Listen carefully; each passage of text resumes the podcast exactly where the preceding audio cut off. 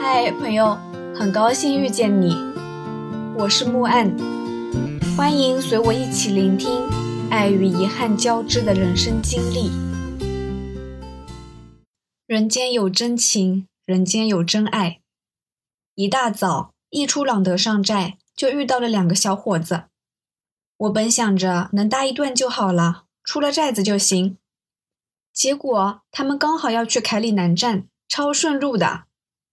当他们听说我要去龙江，还贴心的提醒我，说：“凯里好像有动车去龙江哦，我以前坐过。”我一查，没有直达的，遂罢。他们又提醒：“凯里客车站还是凯里城南客车站，你不要搞错喽。”我说：“嗯，我去凯里城南客车站。”就这样，怀抱着美好的心情。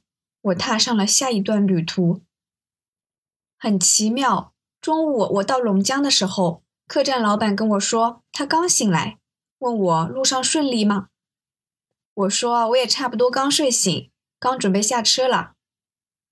很奇妙，不是吗？昨天深夜还把酒言欢，促膝长谈，是真的。两个人膝盖碰在了一起，坐在小板凳上烤火聊天的两个人。从今往后的联系就仅止于此了。但是谁也不会觉得意外，旅途本就是如此，人生也不过如此。路上遇到的人，从前的、现在的，包括以后的，大家都会心照不宣，不问名姓。我的目的地不是龙江，是大力洞寨。这时候已过中午，我很饿，在车站买了所谓的特色粉，很难吃，只吃了两口就放弃了。之前我查攻略说，坐车到大力寨口，下车步行四公里左右就能到了，运气好的话，有车经过可以拦。步行四公里哎，于是我果断的在龙江汽车站打了辆车，运气很好。没多久就达到了。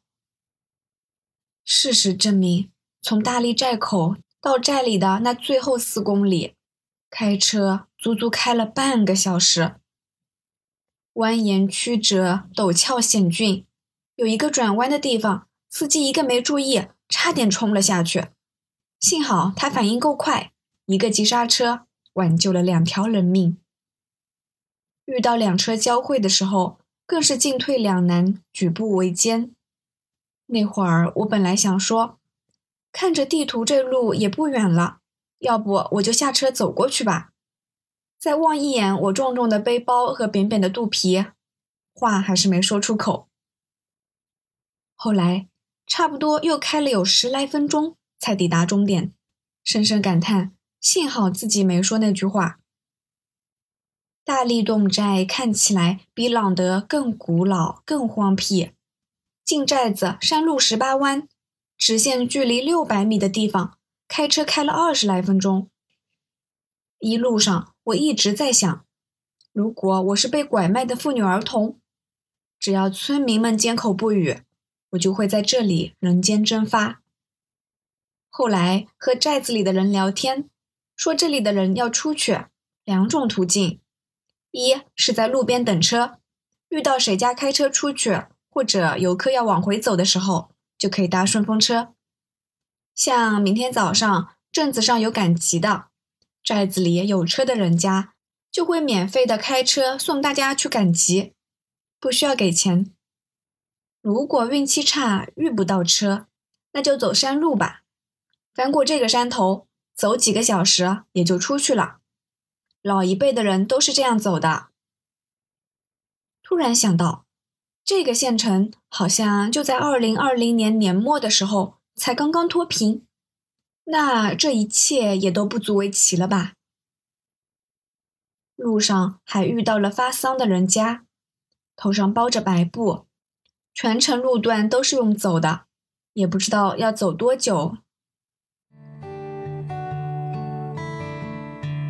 车子一路缓行，那会儿望着车窗外郁郁葱葱的树木，踽踽独行的老人，想起关于生命的那些争分夺秒、命悬一线、妙手回春、生离死别。生命真的是既脆弱又顽强。臭氧被破坏那么一点儿吧，就会被紫外线晒伤；温度低个几度吧，又会被冻伤；风吹雨淋的话，就会来个感冒发烧；出一场车祸吧，有可能人就没了。但也有人挑战海拔七千米的高原地带，有人深入零下五十度的极寒冰川。有人逆行奔赴几百度的高温，再从火光中负重出来；也有人凭着一颗人心，几十个小时不吃不喝、不眠不休，治病救人。这一切多难能可贵，又都稀疏平常。抵达大力洞寨的时候，我带着三分对出租车司机的亏欠。三分对新世界的期待，下了车。我订的客栈在寨口最显眼的位置，林家客栈。客栈的客厅里可以看见林家祖先的供台，墙上贴的还是毛主席。我照例一进门就问：“你好，店里有吃的吗？”那一刻，话一出口，我就在反思：为什么我每天都把自己搞那么落魄？好像出来讨生活的流浪者，几天都吃不上一口热饭似的。客栈老板娘林阿姨问我：“炒饭吃吗？”“好好好吃。”我大喜。炒饭不辣，放了很多鸡蛋，颇有我弟弟做的蛋炒饭的感觉。这两天吃的倒是异常清淡，一反我对云贵川重油重辣的所有印象，很符合我的口味。然而，等我回到杭州，又要进入重口味的世界了，不免深深叹息。杭州的餐馆啊，只要你不备注，就葱姜蒜香菜辣椒一咕噜都给你全放。我觉得解决温饱的问题是很重要的，吃饱了才有力气探索世界啊。于是又问阿姨。晚上你们吃什么？可以一起吃吗？阿姨笑了笑说：“晚上我给你煮面吧。今天寨子里有丧事，家里人都会过去吃饭。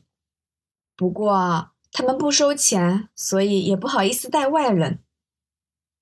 行吧，我晚上继续一个人吃。”两个小时后，邻家客栈又进来了一个流浪者，一进门就问。你好，有吃的吗？场景似曾相识。后来我才知道，我是幸运的。整个大力寨大概只有林阿姨这一家有供应饭菜的。那个流浪者啊，经过重重寻觅、屡屡碰壁之后，才辗转找到了林家客栈。吃的也是炒饭，不过那会儿我不在客栈。等我回去的时候，他已经吃完了。这让我一度以为他只是林阿姨家的一个亲戚，而他却已经从林阿姨的口中得知了我所有的情况。大手一挥，说：“那杀只鸡吧，晚上我和那个女孩一起吃。”后来我一进门，他先搭话说：“你也一个人出来啊？”我迅速的捕捉到了那个“野”字，把喉咙口的那句“元旦假期你带着孩子出来玩啊”给硬生生憋了回去。后来我才知道那个小孩是邻居家的。你看，信息不对等真可怕。要不是我小脑瓜转得快，就要闹乌龙了。他说：“大跨年的，咱俩挺惨，晚上请你吃鸡。”不知道你们有没有看过尾鱼最近更新的小说《萧起侵扰》？请吃鸡的那位朋友很像文中的男主角严拓，脸不算圆，但也不方，正正经经的一张脸，长得略显结实，不胖，身材可以，一米八几的个子，看起来有点像公务员，是个医生，整外医生。就像你看严拓那样，怎么着，严拓也不像是好几家公司的总裁吧？一个道理了。初见时温文尔雅，人畜无害；相处后略显城府，暗藏市侩。再聊上几句后，会发现这样的他是被社会和世态炎凉打磨抛光后的样子，但他却不甘心，暗地里保有了自己赤诚的一角。估计这一角只会在路上，在毫无利弊关系的人面前展现。其实我特别不善言辞，在路上表现的特别冷漠。不过别人主动来跟我说话，就另当别论了。我的绝大部分朋友都说，没认识我之前，因为我话很少，常常沉默，让人觉得难以接近。认识之后说，哎，好像和想象中不一样啊，是个温柔可人的小女孩儿。但又有那么一点锋利坚韧、铁骨铮铮。于是就这样，我的一人游变成了双人游。我以一个导游的身份，带着整外医生再逛了一遍寨子。朗德的客栈老板不是说嘛，很多侗族没有桌子凳子，可能就是在地上吃饭。百闻不如一见，今天我见到了。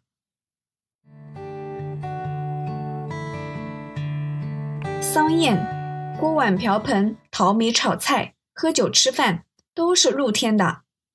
他们会有一个非常非常低的小桌子和小凳子，中间留一个圆孔，用来放火盆、烤火兼加热圆桌上的火锅，一举两得。在这里，你是不是游客，一眼就能看出来，不是因为穿着、语言、外貌、背囊。而是因为你有一双簇新的眼睛，充满好奇和探索的眼睛。我们两个人就带着这样簇新的四只眼睛，上上下下、左左右右、前前后后，详尽的打量了这场露天宴会。结果，并没有人搭理我们。天色将将暗下来的时候，人头攒动，渐渐鼎沸。在大力，只要一家人办事儿。整个寨子的人都会聚集过来一起吃饭，颇有全寨一家亲的感觉。饭桌沿着河道在路边摆得满满，只有我和朱医生唯二的外人。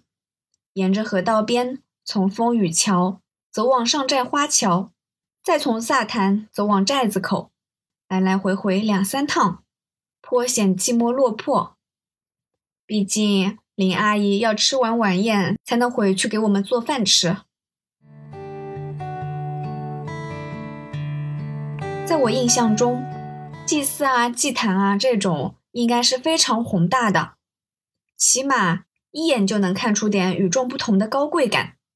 但是大力的这个萨坛，如果不是下面那一行小的可怜的字，我只会以为是一个高高的土堆。当我给朱医生介绍的时候，他双眼使劲的在四处搜寻，哪儿呢？哪儿呢？萨坛在哪儿呢？嘿，这儿就是他了。啊，就这儿。四目相对，轻笑出声。侗族有自己的神灵，这个神灵是一个女人，侗族人竟称她为萨。萨在侗语里面就是祖母的意思。他们认为萨的神威最大，能主宰一切，所以侗寨都有自己的萨坛。不知道其他侗寨的萨坛是不是都如此低调？大力的这个萨坛在鼓楼正前方不远处，安安静静，与世无争。或许只有在跳起侗族大歌的时候，才能寻得往日的盛况了。林阿姨给我们看了她女儿跳侗族大歌的视频，黑色的民族服饰，不同于苗族的长裙，她穿的都是短裙，显得更精干活泼。寨民们会在鼓楼中心点上篝火，围着篝火跳侗族大歌，好不热闹。很遗憾，我没有看到侗族大哥。鼓楼空空荡荡，戏台孤孤零零。因为我去的时候并不是什么节日，当然也不是非得节日才能跳的，平时也可以，得有那个契机。我问：“契机是什么？”人答：“花钱。”行吧，当我没问。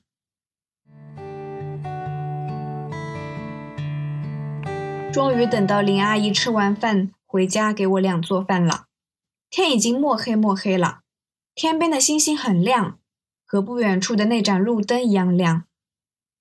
这一晚的夜色特别浓重，雾气浮上来，整个世界都恍惚了起来，看不真实，好似幻境，隐隐有久远的静谧浮动其中。宇宙浩瀚，星河灿烂。夜静悄悄的，静悄悄的。邻居家六七岁的孩子刷抖音的声音显得格外刺耳。据我不定时观察，他已经看了整整一天了。我曾多次想问问小朋友：“你眼睛不累吗？”我都听累了。我不喜欢看短视频，所以一直也没有用过抖音。一方面觉得挺无聊的。另一方面，固执的存在偏见，不希望短视频带来的短暂快感取缔文字带给我的深度思考。每个人都是自己的囚徒，互联网并没有让我的世界变得更大。各个平台的算法促成了一个很大的兴趣茧，我们都被包裹其中。但是在这一刻，我不得不承认，互联网有能力。让我们的生活越来越好。在这个寨子里，抖音是王道，老人、小孩子们基本上都会在空闲的时间刷刷抖音。他们通过这个媒介得知外界发生的事情，建立和外界的沟通。同时，也有很多人会拍一些人文景观、民族特色的东西发到抖音上，旅游、文化、习俗。都得以流传出去。对这儿的人来说，抖音的确帮了他们很多。